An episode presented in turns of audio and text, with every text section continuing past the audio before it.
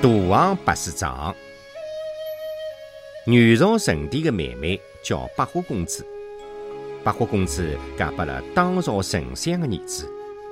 皇帝拿搿里从天人手里向收得来的地产拨施拨伊，作为分支地，共有上百顷，还设了稻田地令所管理。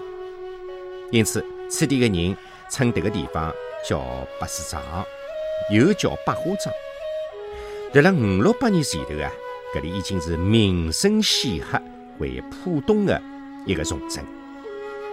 当时辰光，辣辣百事庄西哨口建了黄道庵，后来呢被称为是明清禅寺。搿里是从海滩往城里向飞移的必经之路。当地人穷得来没路走，侪到海滩浪向去挑盐，挣一点血汗钱来养家糊口。挑盐的人邪气苦恼，上马肩胛，下马脚底，拿力气来换口饭吃。而时常有的捉盐差的过来为难穷人，看见挑盐的人就捉。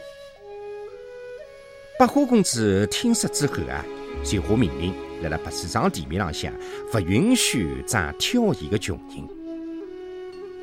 有得一日，公子对挑盐的人讲：“侬挑一袋盐。”有多少赚头啊？吃尽苦头，路线又远，为啥不用船来运？